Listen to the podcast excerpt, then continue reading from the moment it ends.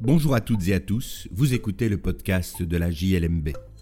Je suis Patrick Henry, avocat et rédacteur en chef de la revue Jurisprudence de Liège, Mons et Bruxelles, aussi appelée JLMB.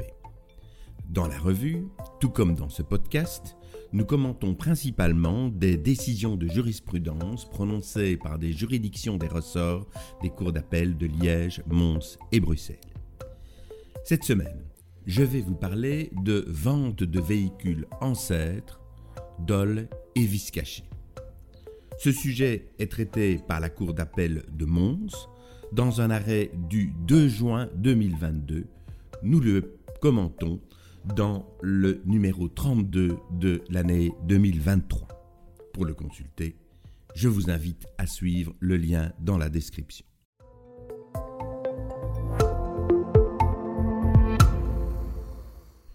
Les faits remontent à l'année 2019.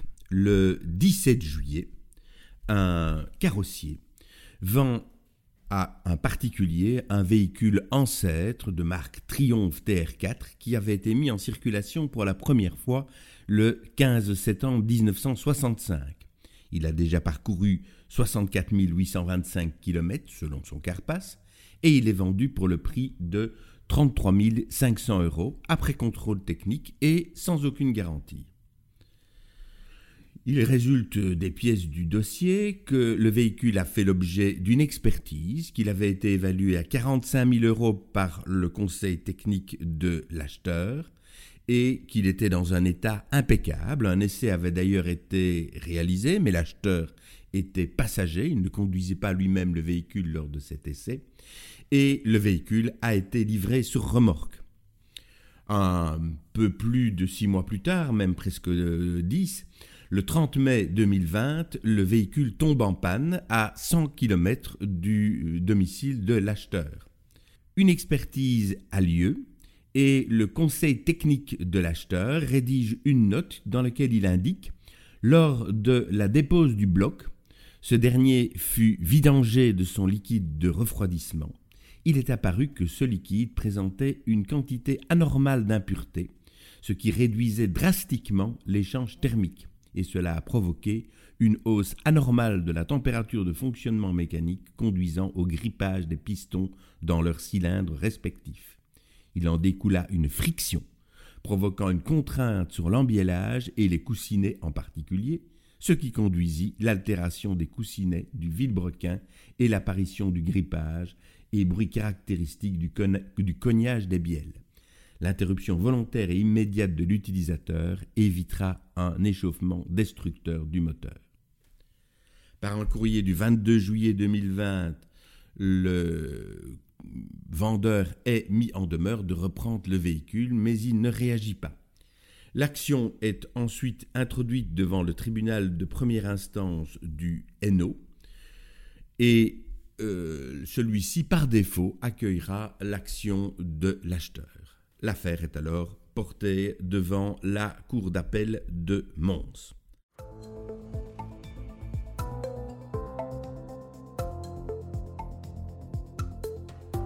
La Cour d'appel de Mons examine l'affaire sur les deux fondements successifs que le demandeur lui a donnés.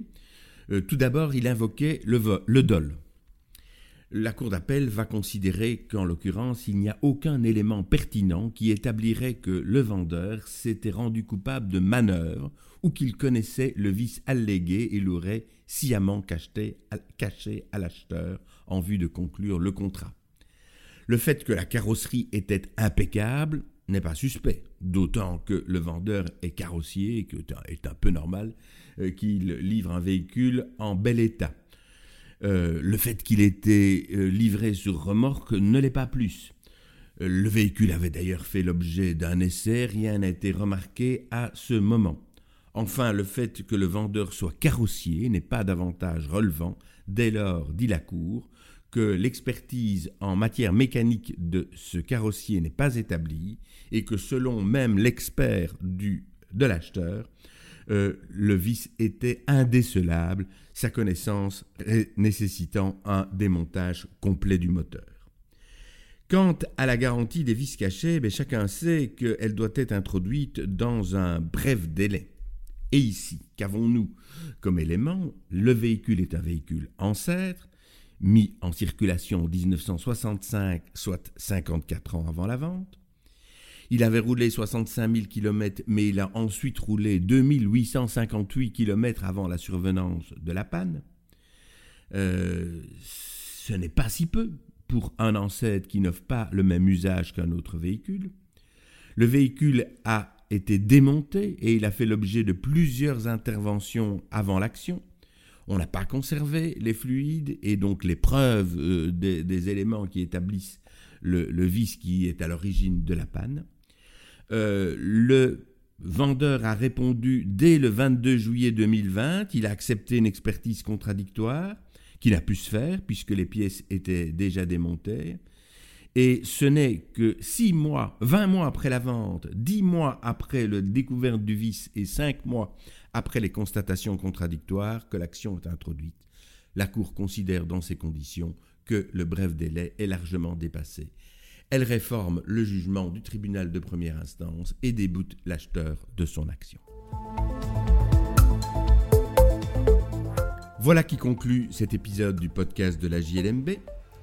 Je remercie Florence Georges et Laurence Cougnartz qui ont préparé le numéro 32 de notre année 2023 dans laquelle figure cet arrêt de la Cour d'appel de Mons.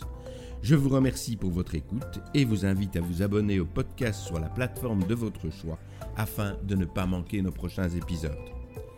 À la semaine prochaine pour l'analyse d'une nouvelle décision de jurisprudence.